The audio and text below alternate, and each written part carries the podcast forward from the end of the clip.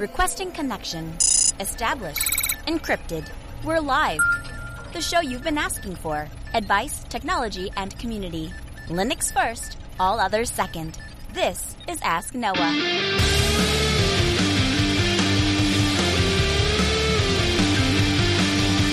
Live Altispeed Technologies, the Ask Noah show starts right now. This is the show where we came to do all the things on Linux they said couldn't be done and take your questions on how to do the same. The phone lines are open this hour to be a part of the program. It is a free call. 1-855-450-NOAH. That's 1-855-450-6624 or send an email to live at asknoahshow.com. My name is Noah Chelliah. I am your host. Delighted to be here with you as another episode of the Ask Noah show kicks off this hour. Joining me, as always, my co-host Steve Ovens. Welcome, sir. Hey Noah, how are you? I've I've had a week, but it, has been good. Um, our first question, Steve, comes from our interactive matrix bot. You can message us bot 24 hours a day, seven days a week. It it's the like the best employee we've ever had. He doesn't get tired. He doesn't stop responding. He just he's there all the time and collects the questions and then places them right in front of our eyeballs as we get started with the show. So you can message that bot at questions colon linuxdelta.com. DJ writes in and says, any recommendations for using SSH clients on networks that are actively block SSH? To go a bit deeper with a practical use case, I have a device that I own. It's a personal unrooted Android device with no MDM. I regularly use it to connect via SSH over the internet to other machines that I own. Many public networks, e.g. cafe, Wi-Fi, guest networks, all of those kinds of things will block traffic on most, if not all ports other than ADN 443. But most of those will still allow straight SSH traffic over port 443 without requiring S-tunnel or the like.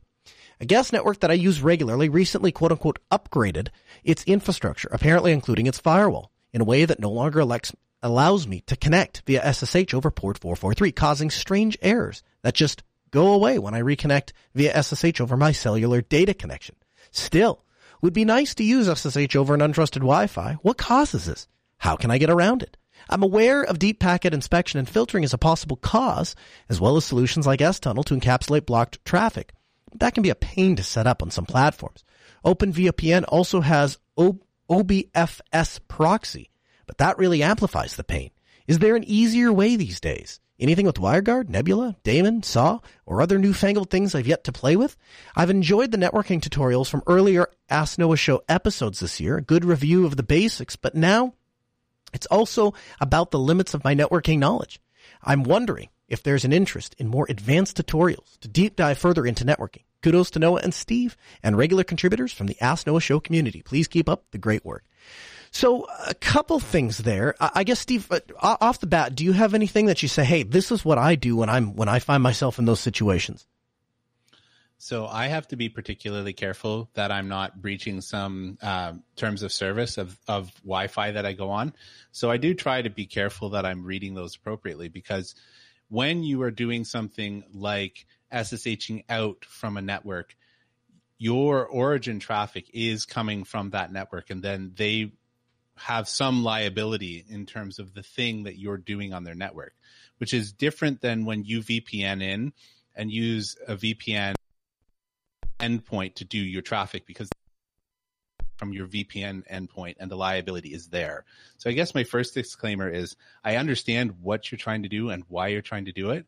And I've been there, but you do want to be a little bit careful of, um, you know, be mindful of the fact that they are somewhat liable. At, at very least, the finger gets pointed at them when you do something like this and their source IP is exposed. Yeah, that's that's great advice. Taking walking a mile in the other person's moccasins. You know, and the, we I see this from both sides, right? Because I, on one hand, so I guess uh, when I'm doing something like this, I tend to use OpenVPN or sometimes I use WireGuard. And again, with that idea that I'm using a a VPN endpoint and I'm not worried so much about the terms of service. I don't generally just pure SSH out because then that causes things to have to punch through firewalls and you're worried about deep packet, deep packet inspection and other things of that nature. So, um, I guess the easiest thing to do is as long as you're not breaching any terms of service, you know, have WireGuard connect out over port 443 and then just join whatever network that you're comfortable doing your SSH traffic from.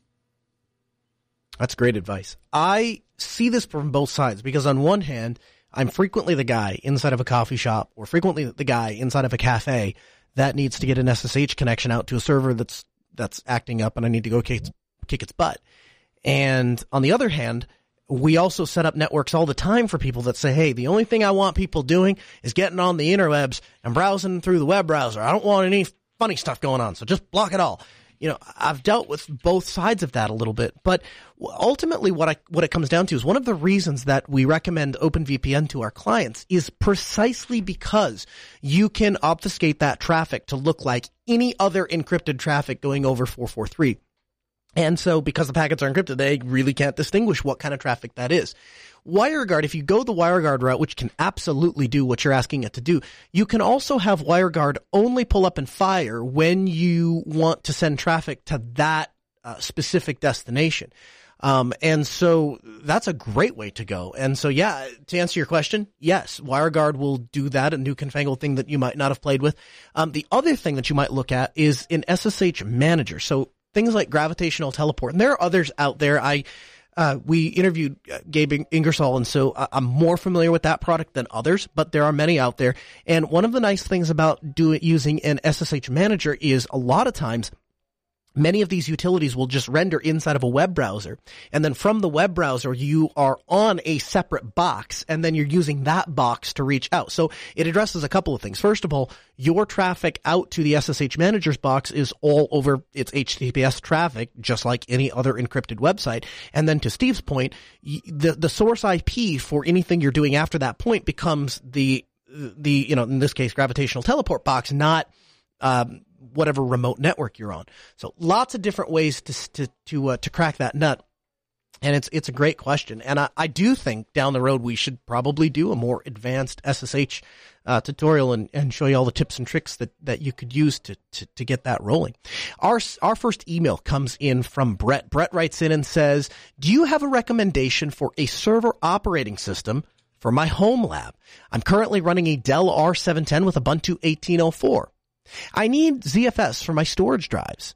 Then I am running most of my utilities in Docker containers with a few virtual machines for things that I have or haven't or can't move to containers, like my actual router that runs OPNsense in a VM with the PCI network passed through it. I've been contemplating if I should upgrade Ubuntu or just move to another operating system. Thoughts? I should also probably move to a less power hungry and less heat generating machine. But that's another topic. Thanks, Brett. So, uh, Steve, I, I, guess I'll start with your thoughts. What do you think? Is is an Ubuntu is is Ubuntu twenty one oh four? Is that an okay to be? Uh, or excuse me, Ubuntu eighteen oh four. It's getting a little old in the tooth. Would you just upgrade to the latest version of Ubuntu? Would you start looking for other operating systems?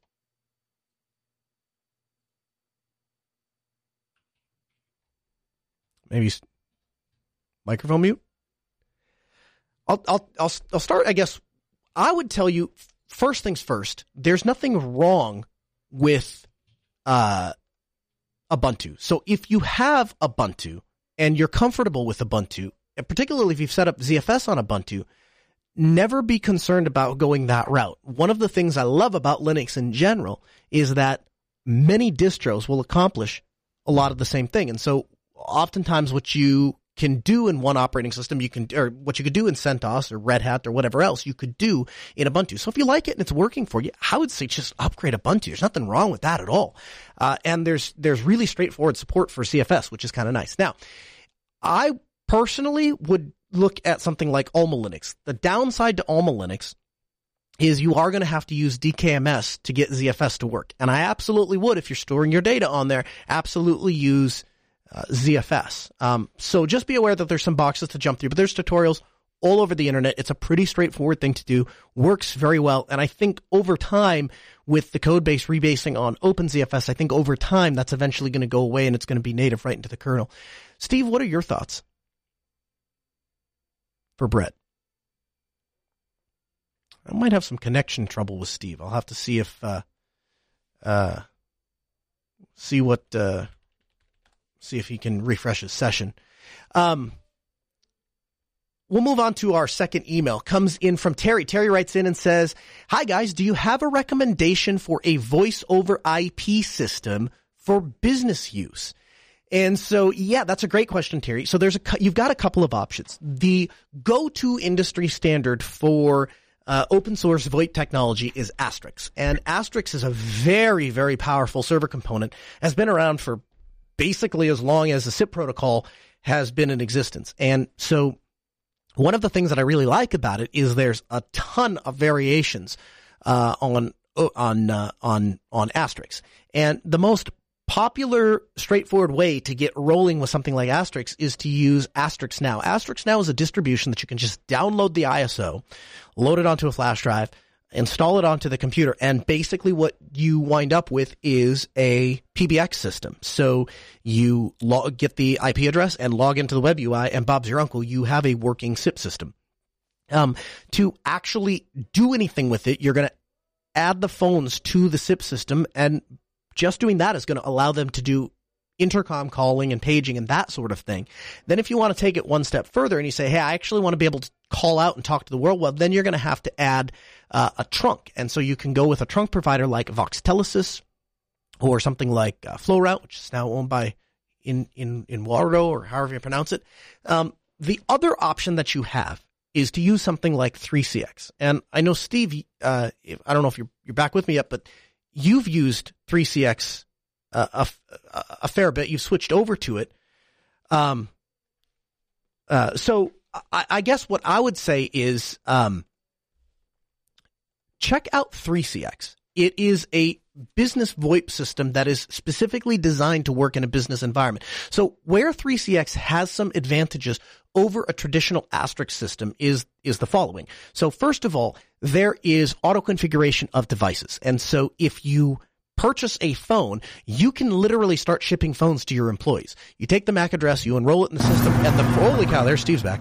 And the first time you enroll the the phone, what's going to happen is that phone comes online. There's a proxy server that actually hands off and says, "Hey, here's your configuration extension, blah blah blah," and it configure auto configures the phone.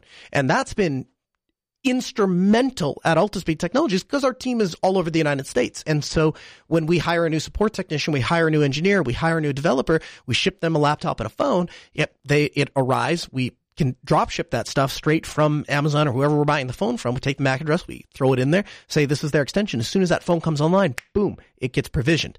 Um, the other thing is 3CX has an excellent mobile app. And so you download the mobile app and you're able to sign into your extension as if you were sitting at your phone, which means you have access to transfer calls back and forth, check your voicemail, uh, put callers on hold, all of those sorts of things.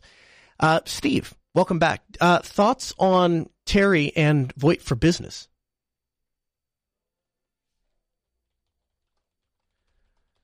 Okay, well, uh, we'll have to we'll have to troubleshoot uh, Steve's connection issue here in in just a second. Um, our th- our third email comes uh, in from uh, Jeremy. Actually, you know what I'm going to do? Uh, here's what we're going to do. we have Matthew Miller with us this week, and so we're going to reorganize the show here just a little bit on the fly, and that's going to give me an opportunity to uh, to uh, correct some of these connection issues. This is the problem with doing the show live.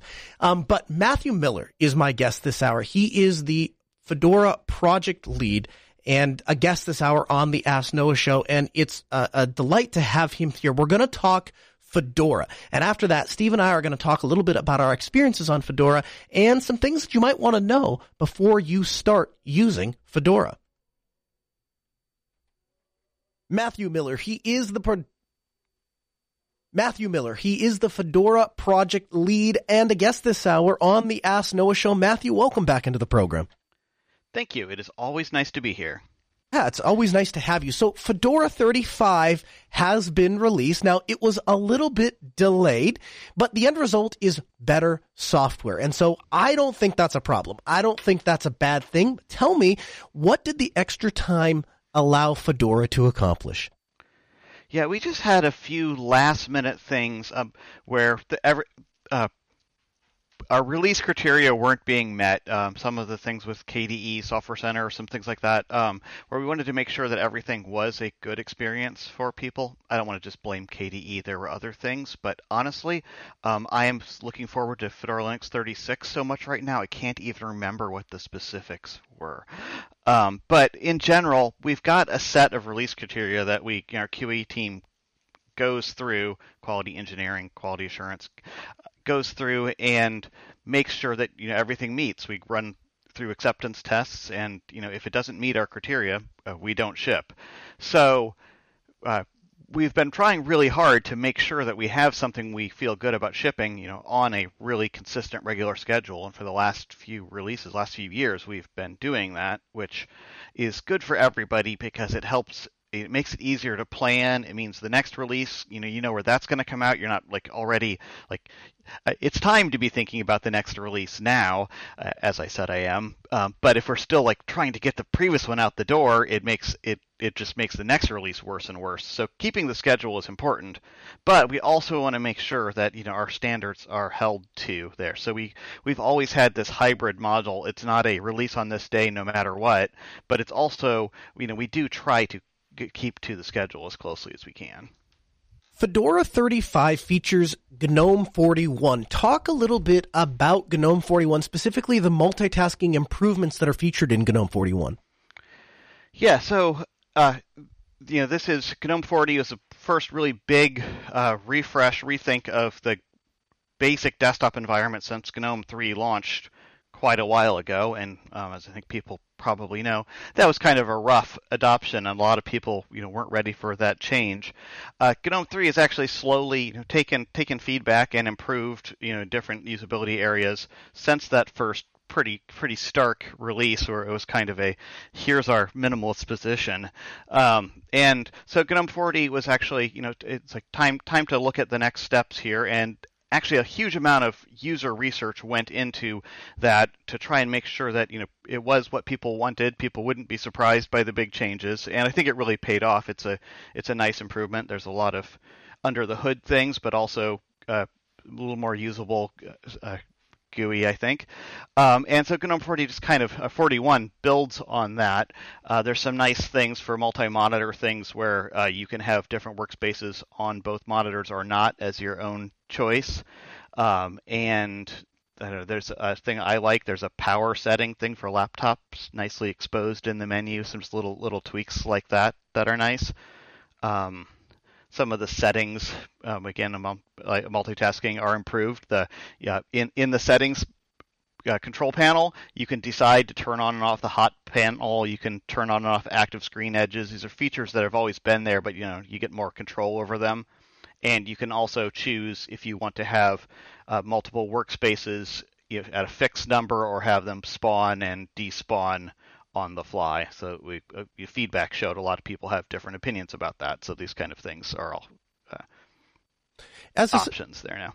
As a system administrator, Matthew, I often find myself having to remote into Windows PCs. It's not uncommon for me at all to come on site to a client and they'll say, Hey, the server isn't working. Well, the, what is the first thing I'm going to do? Well, the first thing I'm going to do is get onto the network and I'm going to see if I can RDP into the server. And if I can get access to the server, then maybe we can figure out what their real problem is. And if I can't get access to the server, then I'm going to go search for a physical way to access it. And GNOME 41 has improved uh, the remote desktop capabilities. Talk about the new remote desktop client. Yeah, there's a thing called connections that is it there, and um, full disclosure, I have not been a working sysadmin for like ten years now, so I am, you know, unlike people who have to do that for their jobs, I'm only, I'm only hearing about it, so I appreciate your perspective on it actually. Um, so, but previously, uh, this was actually a feature in GNOME Boxes, which is a tool for virtual machines. So the idea was that you know this was kind of all of your systems connecting things were there, and really, I think a lot of people were finding that didn't make sense. People weren't discovering it there and so on. So they moved that remote desktop functionality to a separate application with kind of a similar look and feel to boxes, but dedicated towards that remote desktop need. So I think that's a good idea. We're actually looking at that in the Fedora desktop workstation team, uh, looking at something like that for Toolbox as well, which is kind of local container management for your own personal workflows, kind of separating that out and making that a similar tool as well. Matthew, talk a little bit about the power panel that pops out in the Power Saver. How are these features useful on the desktop? Yeah, so obviously it's much more useful on a laptop than on a uh, workstation desktop computer. I'm not actually sure if the, they appear if you don't have batteries, but basically it lets you select the power consumption profile between performance, balance, power saver, and so on. And this is actually something that plumbs all the way from the GNOME desktop to this uh, UI there down to the kernel level. It's actually, as I understand it, the driver here was written by Mark from Lenovo, who actually is the person we work with on the ThinkPad team that we worked with in the Fedora on Lenovo systems thing. Um, and so this actually, this feature for actually exposing, you know, power information at the low kernel level laptop profiles goes all the way up through the desktop and kind of that nice plumbed through experience of you can actually set your user profiles right there from the menu. And it actually it's not like a hacked on thing. It actually is going you know, down into kernel level changes to affect how the laptop's performance is scheduled Fedora Kinoite is an immutable operating system. So, Matthew, can you talk a little bit about what an immutable operating system is, how it's different from Fedora Silverblue, and what use case Kinoite and Silverblue are targeted for? Yeah. So basically, um, I think Colin Walters, who uh, wrote rpm-ostree technology this is based on, would probably give me a lecture if I say immutable because it's actually not quite that it's immutable. You actually we're not shipping an unchangeable write-only image, but it's actually a um, managed uh, base OS image where it is instead of it being like it, it's not just that it's frozen, but that it is tracked like a Git tree basically, uh, so that you can roll back, go forward, and you can also even layer local changes on top of it. So it's different from an immutable OS, but it is kind of in that same family of approaches where instead of your operating system you know, root, where the basically all the you know software comes with the OS lives. Instead of that being something that you, you basically compose locally, it's something that is composed as a system and then delivered to you as a system. So this is ideas that came from uh, you know, the Atomic project, Red Hat's Atomic project, Fedora Atomic, and CoreOS. And so this is now what's used in Fedora CoreOS today. It's used in our Fedora IoT edition as well. And basically, these are cases where you might have you know a large fleet of machines out there in uh, you know cloud or in you know edge situations, and you want them to be manageable as if they are consistent systems. I think you know, as a sysadmin, you can probably relate to the value of this. Uh, when you have systems that are basically composed by you know, installing packages or by uh, you know, even compiling things locally, it doesn't take very long for every system become unique. Even if you're using config management and you're trying to keep them all the same, the, just the ordering and all the stuff, uh, every system becomes its own unique puzzle, which makes debugging hard. So this is technology that first kind of came from the server world, but uh, Silverblue, which uses a GNOME environment very much like Fedora Workstation, and Kinoite, which is KDE based, are desktop environments using this same technology. And the advantage of this, uh, so one thing is it's going to make it easier to have large scale, you know, if, if you have a production deployment of Linux on the desktop at your company. It makes it easier to manage it in the same way that managing a fleet of services that way. And then it's also going to be easier for you know laptop companies, people shipping Fedora Linux on their systems, to ship something that they feel comfortable that they can provide you know customer support for because again every system you know you can um, you can identify what the state of the software is on it, and it is not having to try and you know, debug an individual unique machine every time when you're trying to do that. Um, it also kind of just by its nature makes a strong separation between that OS level and user level things. So for the desktop environment, we recommend installing applications as Flatpaks on top of that. So they're installed basically, they can be installed system wide, but they're not the system wide applications kind of live in a different place than the actual OS. So they can be updated at a completely different cadence and they can even for example, Fedora Linux uh, 35 just came out, and it may be that uh, since Fedora is fast moving, you know, some version of your pra- your favorite software actually you know uh, has a bug or lost a feature, or uh, you're not ready. You know, change the UI and you're not ready to go to that new version of that application yet. You could keep running the previous one, the, the Flatpak for the previous one, just fine on top of the newer base operating system. Or conversely, if you want to grab a nightly version of something, it's easy to put that there. And you know, the traditional distro model really has everything tightly integrated together, and sometimes it's harder to do that. So having that separation kind of gives more flexibility to applications. Have you considered uh, expanding the concept of, of separating user space and and and uh, and, I, and I guess the the rest of the base OS to create a form of a kiosk. I know one of the use cases that we come across all the time is people that they want a public computer that they want to install an operating system on. They want people to be able to jump onto a browser and browse the internet and, and check their email and do all the things. And then they don't want those people to be able to destroy, uh, modify, or damage the computer. They essentially want it to come back the same way it was every single time. Has there been any talk or any consideration about, hey, can we expand that to make the user space again i'm going to use the word immutable understand yeah. that there's a, a, disclaimer there but uh, any thought or consideration to making the user space immutable as well so that the computer is just as it installs you use it as it is every time it reboots it just comes back to the, the way it was configured? Yeah i actually know there is some work on kiosk mode stuff that is going on. I don't i don't know the details of it but that is in progress. Um, probably someone else could fill you in more on that but i know that there is there are that use case is important for this, and there is some work being done on it. Absolutely. Very cool. Let's talk a little bit about WirePlumber Session Manager. Um, obviously, with Fedora 34, uh, we we saw some changes to the audio subsystem, and now we have WirePlumber Session Manager. Talk a little bit about WirePlumber Session Manager, how that relates to Pipewire, and what all of this does. How does it work? So, yeah, Pipewire, you know, it's a new audio interface tool for Linux in general, and it basically needs something to uh, detect and configure your devices and keep track of your preferred devices and uh, manage which streams go where and so on.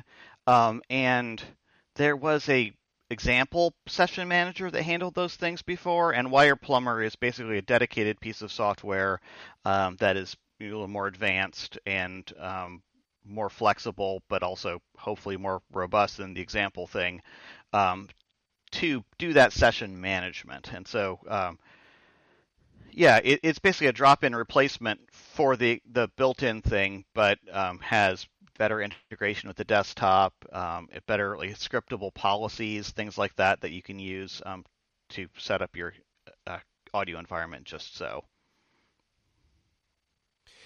how has Fedora 35 been received by the community? Um, have you gotten a lot of feedback of people saying, hey, this is really great. I've upgraded. Everything has been perfect. Some feedback coming in saying, hey, I upgraded and there's some improvements or some bugs.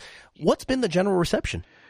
Uh, it, has been very positive. Um, this I've seen yeah, uptake. I still don't have all my numbers in yet. They kind of come in a delay because of the way our stats gathering is we have non-invasive stats gathering, so I kind of have to wait for observations of what I what I see from our mirror networks.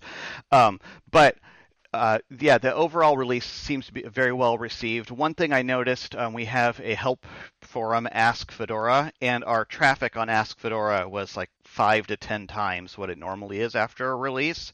And I don't think that's because there's problems. I think that you know. Th- that forum has gotten more visible, but also I think there's probably a lot of interest in this release that is just shown in that. So that's very cool.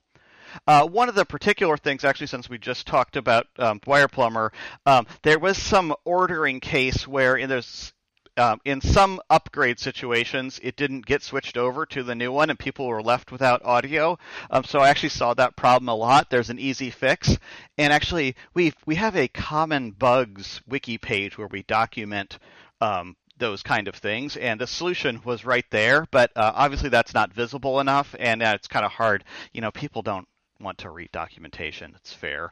Um, so we're trying to figure out how to make things like that more visible for when people might run into those in future releases, just to make that more polished. But overall, I think that's very very few negative reports. And actually, I'm always braced for some kind of thing, and I, I don't think I saw anything super negative this time around. So, uh, uh, and then also a lot of positive. So I think it's going very well so far.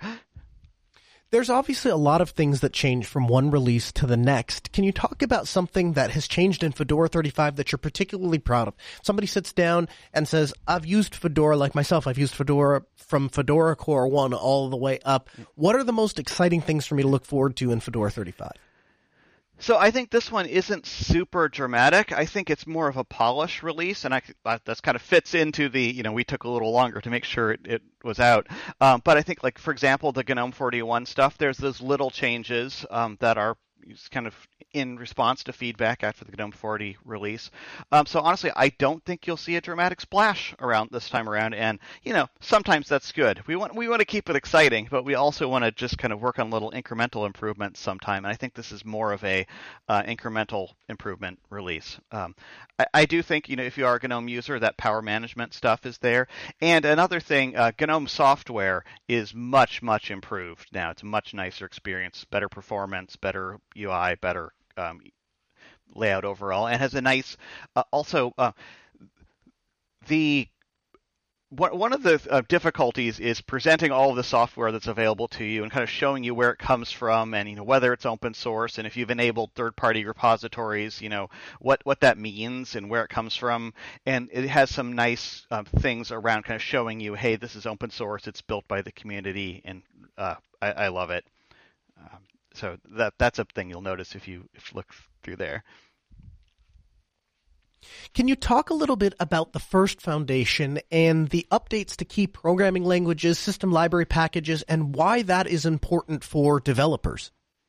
Yeah, absolutely. That's you know, Fedora has our four foundations: freedom, friends, features, and first. And first, one of the things is we try to make sure that we're giving you know the newest software, uh, not not not bleeding edge, but as soon as it's ready to go, we try to get it out to you. And so that means you know we have new versions of compilers, new language stacks, basically every release. And yeah, as a developer, especially some of those emerging languages, Go, Rust, all those kind of things, like there's new features that people are demanding uh, that that are available there. And so that's one of the driving factors for people to use Fedora Linux as an operating system.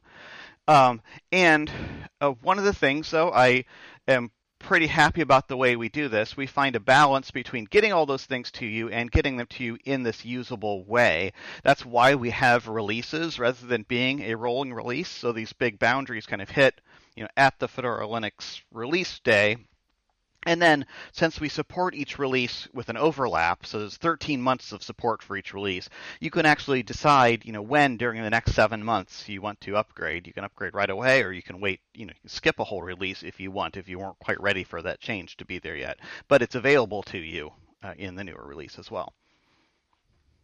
Now that Fedora 35 is out, the the march continues towards Fedora 36, as you mentioned towards the top of the the interview. Tell me a little bit about the plans. Where are you guys at? How are things going? What are you looking forward to? What are you currently working on?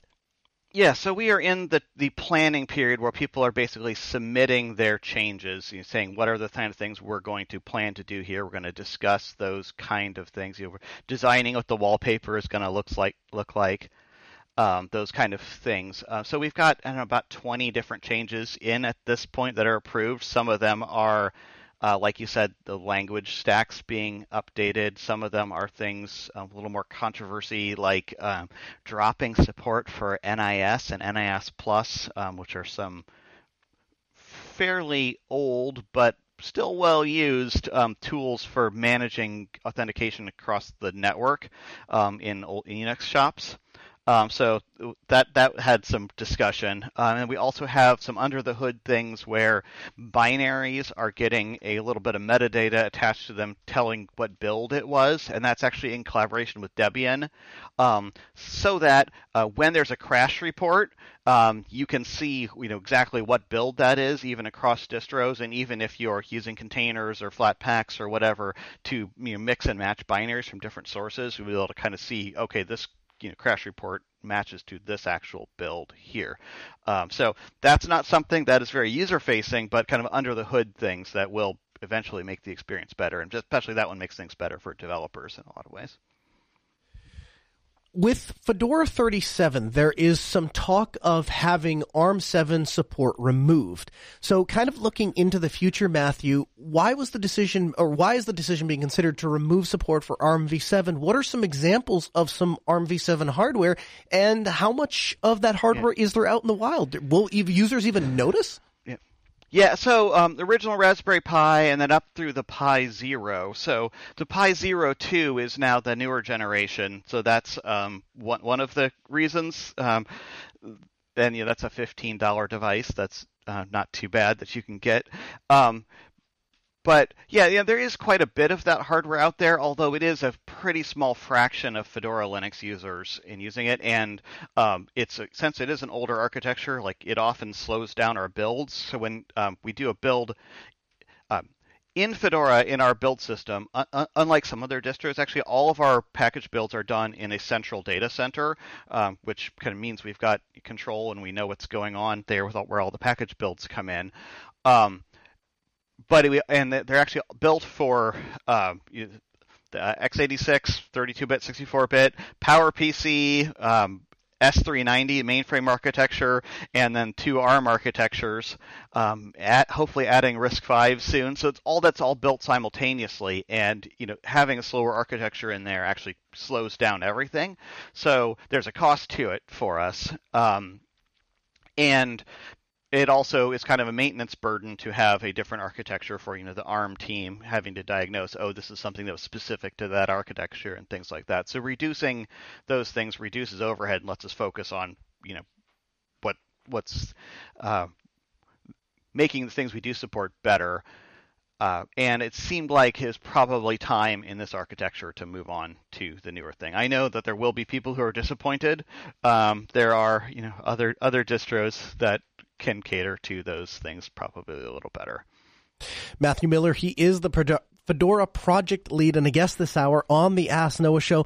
Matthew, thank you again for taking the time to join us on the program. Of course, we'll have you back on the program. Open invitation anytime. We'll get you back real soon. Yeah, cool. I'll be glad to come back. Thanks.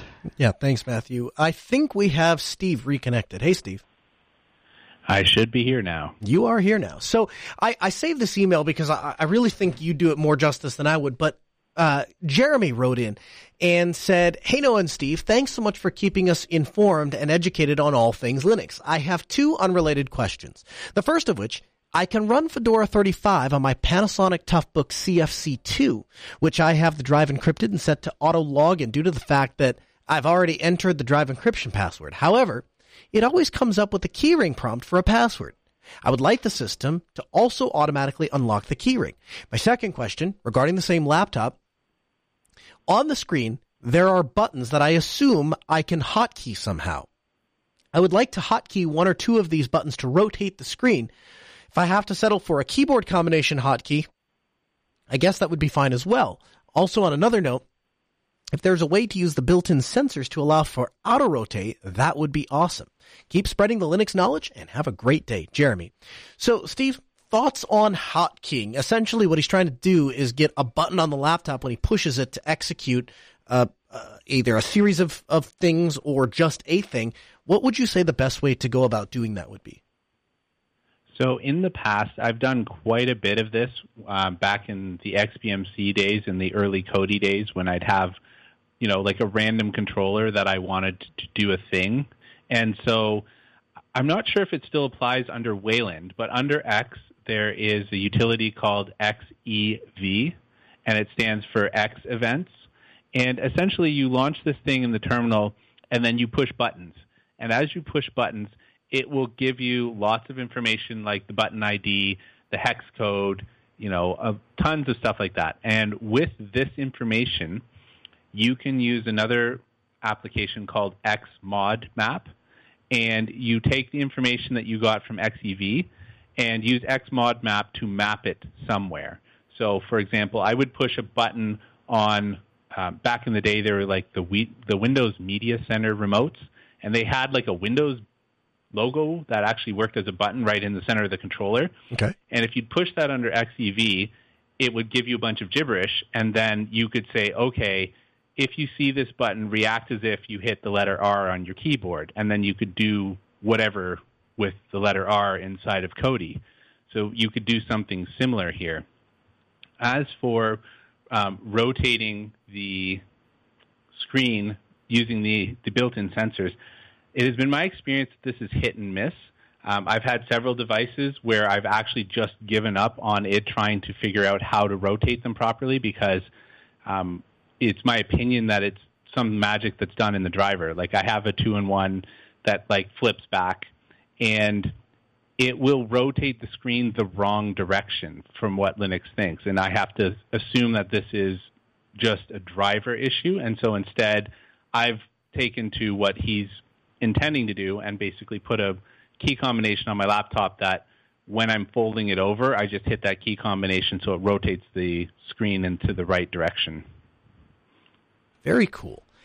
Our uh, fourth email comes in and is from Jeremy. Jeremy writes in and says, Hey there, quick question. Can one run Google Store apps on Ubuntu phones? He's talking about UBports.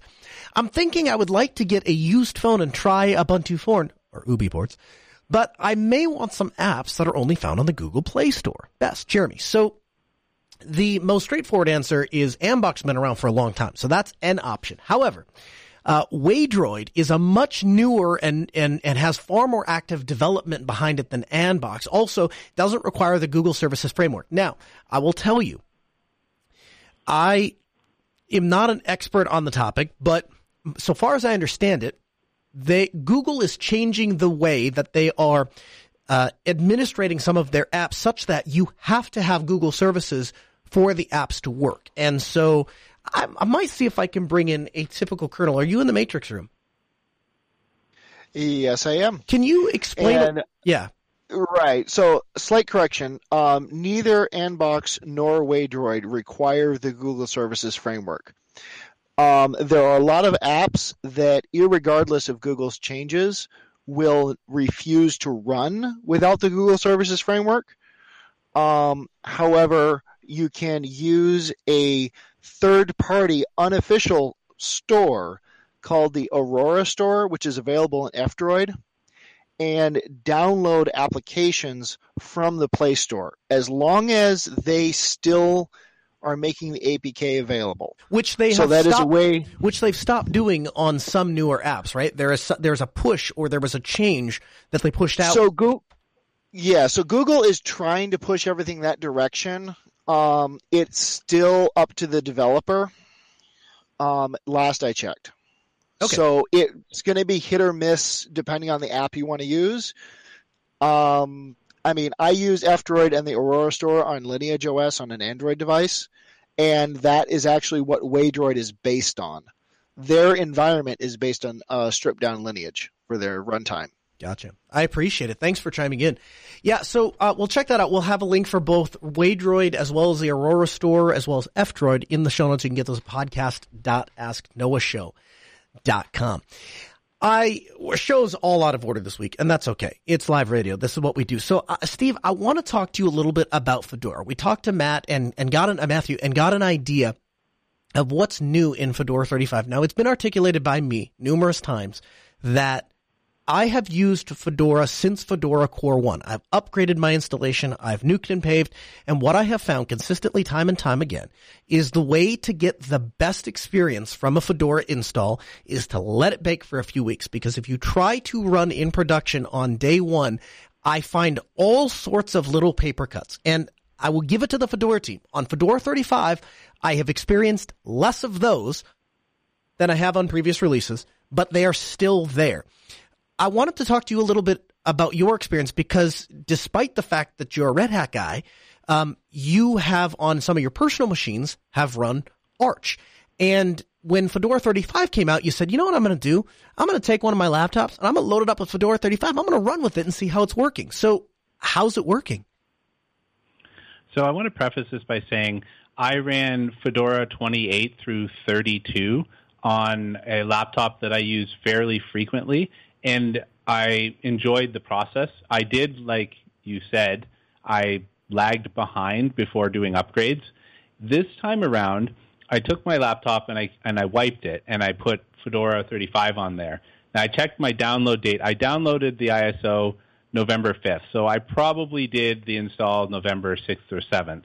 Um, so just give you some idea, it's been about somewhere between 15 and 20 days that I've been using it. And uh, I guess the use case is I do obviously business related stuff. So I do stuff related to OpenShift. I do SSH. I use my web browser to do things. You know, I have Telegram, kind of normal workload. Uh, no gaming on this laptop because it's got the Intel graphics. So that's kind of the use case. And um, for the most part, I thought, you know, hey, this is going pretty good. And then last week, I decided that I was going to start sequencing lights on my Christmas tree with my Raspberry Pi. And so I started working on that. And I started running into this issue where this laptop that I'm using is always on Wi Fi, um, just because that's how I use my laptops. And uh, so I SSH into the Raspberry Pi to, to run my test code and stuff like that. And the connections would hang as if you put the computer to sleep and then opened it up again. And they just hang.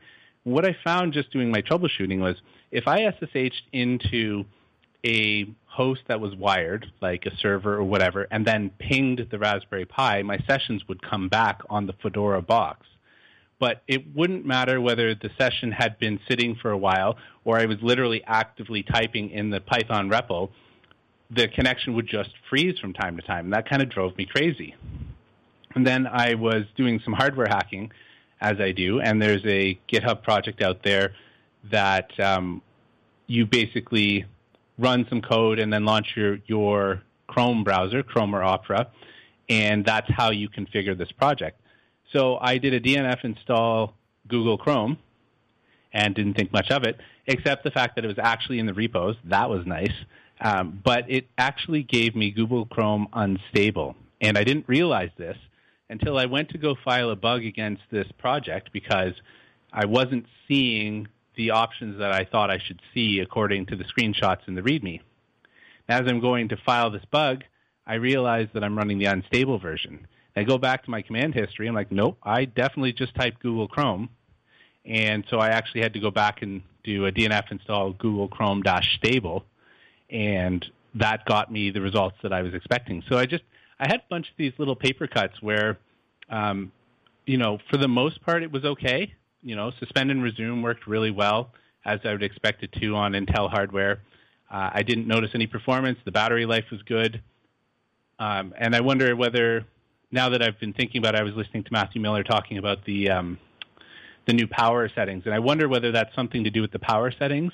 I have no idea, but uh, I eventually put that laptop down because I couldn't I couldn't deal with the break in my SSH sessions while I'm actively using it. And just at one point, I wanted to throw my laptop because I thought the Raspberry Pi was broken.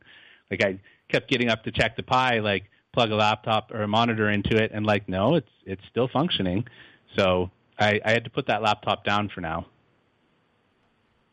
I would like to say I'm surprised, but that again, that has been my experience with Fedora. It'll be interesting, Steve, to see in a few weeks if you circled back to this, if you pick that laptop back up in, in let's say let's say the first week of December, and you you pick it up, update it, and see if those issues are still there. Um, because a lot of times what I find is after a few weeks, it, it they, they just kind of go away. And that is my box that's sitting downstairs that I, I love and treasure and have had running Fedora, everything from Fedora Core 1. I've not upgraded it yet to Fedora 35, and I likely won't do so until at least after the Thanksgiving break. I might wait until I have some time on my hands at Christmas and um, might nuke and, nuke and pave that baby. But interesting to hear your experiences. Hey, I want to uh, cover some of the picks this week because there, there's some cool stuff that we've run into. So this actually came to us in the Geek Lab. Uh, we'll have a, a, link for you in the show notes at podcast.asknoahshow.com, but it's called the YouTube Spammer Purge. And what it allows you to do is purge all comments left by a particular user on a specific video across your entire channel. And if you if you're an independent content creator, then one of the things that you lesson you learn early on is you just don't look at the comments. You don't look at the comments because that's not where productive feedback for your show comes, at least in most cases. And the problem with doing that is you uh, wind up with spam on, on, on, on a lot of your pages. And so this isn't going to prevent spammers from posting on your page. But what it does is it makes it much easier to delete them when they show up. And so hopefully someday YouTube will get around to implementing some of the tooling for this so that it, this is a native feature of YouTube. But for now, the fact that there is an open source project called YouTube Spammer Purge is super helpful. So I would invite you to check that out. Again, we'll have links for you in the show notes at podcast.asknoahshow.com. In the news this week, Streamlabs has promised to remove OBS from the name of its live streaming st- software. So Streamlabs OBS, commonly abbreviated SLOBS, uh, following backlash from streamers and the open source uh, community, got upset because OBS says they've asked Streamlabs not to use their name. OBS, the open broadcaster software, the software that we use to stream Ask Noah show each week right to your ears, um, they've been around for a few years, a very popular streaming platform that, or streaming software rather, I should say, um, that has come onto the stage and just taken it by fire. It, it has now become the default standard for people who want to stream on the internet. And the controversy came up actually previously when a company called Lightstream, another live streaming app, tweeted screenshots of its website right beside Streamlabs saying, Hey, can I copy your homework? Suggesting that Streamlabs simply just ripped off Lightstream. And so now, as this is coming out, that they're trying, that people are getting upset because they essentially hack on OBS to their platform and people that are using it are thinking this is coming from the actual OBS people. And so they're getting upset with billing issues and all sorts of things coming back to the OBS team. And the OBS team is saying, Hey guys, time out. This isn't our product. Yes, we released the code as open source. Yes, the source code is publicly available. If they wanted to fork it or they wanted to use it, I guess we don't have a problem with it.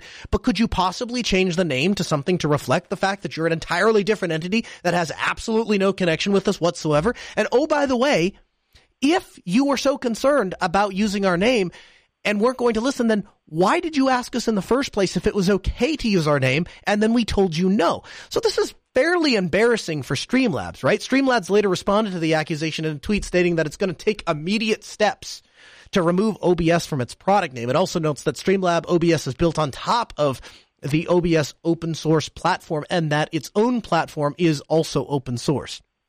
It's an interesting excuse. Um, so I hope they get that straightened up and a huge kudos to the folks over at OBS for what they're doing because uh, it's it's pretty it's a pretty fantastic piece of software and it's there are other examples of this in Linux to where you have a piece of software you say well this has kind of become the de facto standard in for its kind um, OBS is certainly one of those things. I want to draw your attention to a security update that actually came from Synapse. So, uh, Synapse, I believe it's 1.47 came out. And there was a pretty huge security flaw. The security uh, vulnerability was that uh, an attacker was able to, under the right circumstances, be tricked into downloading a file from a remote server and that server could potentially store that file outside of the designated media directory, which is, of course, that's a pretty big deal. Um, and so they have released a new version of Synapse. It's 1.47.1. And if you are using Synapse, if you're an Element or Synapse user, you're absolutely going to want to update um, to take advantage of that security patch. So Again, more information will be available in uh, in the actual article over at podcast.asknoahshow.com. But you'll you'll want to do that. And the other thing is, uh, I'll just take a moment to say they uh, looking through the latest uh, release notes for uh, Element and and Synapse. There's a lot of cool features that are finally landing. So threading um, is finally here. If you're using the beta or nightly version of Element, you now have the option to do message threading. Uh, do not disturb is a function that has come out. And so a lot of the things that those of us that have used other messaging platforms and have said, Hey, I'm kind of digging my heels in on Matrix. I'm going to hang out here for a little bit. There are some features that have been missing. Pinning messages, another one. And uh, these things are finally coming to fruition and about to land. And so last I looked, they are looking to land um, the message threading in iOS and Android next. They have they have it the UI mostly tweaked and polished uh, for the web UI, and so are moving on to mobile development. And so that will be uh, super exciting. So, Steve, uh, apologies for the connection problems uh, today. But uh, it is a pleasure having you join me. Well, I'm glad we were able to get it worked out. Uh, do you know anybody that's looking for an open source job? That's a good question. I know that I know a few people that that have kind of settled for something that weren't wasn't open source because they couldn't find what they were looking for easily. Uh, where are you going with this? Well, so TrueUp.io has a a bunch of listings, um, a bunch of listings to mean uh, over 9,000 job listings right now, open source job listings, everything from information security principal detection engineer to uh, mixed methods researcher. They have senior software engineer positions available right now the world is looking for labor and open source is no exception. And so we'll have the link to trueup.io linked in the show notes and you can check that out. But if you're one of the people that listen to the show because you say, Hey, I'm an open source professional and I work in this environment or maybe you're looking for a new job. Um, believe me, there are places out there that are hiring and you'll want to check those out. 9,000 jobs available if you're working. And the nice thing is many of these jobs are likely to be done remotely. And so might be time to think about a new career. Maybe you've thought about moving into open source. Might be time to do that. Hey, the music in our ears means we're out of time, but don't worry. You can still stay connected to both Steve and I. We're both on Twitter. He's at Linux Ovens. I'm at Kernel Linux. The show is at Ask Noah Show. We record this t- show every Tuesday night at 6 p.m. Central. You can join us live at AskNoahShow.com or join us in our interactive matrix room. You can join there at geeklab.ninja. The Ask Noah Show will return next Tuesday at 6 p.m. Central. AskNoahShow.com. Have a good week.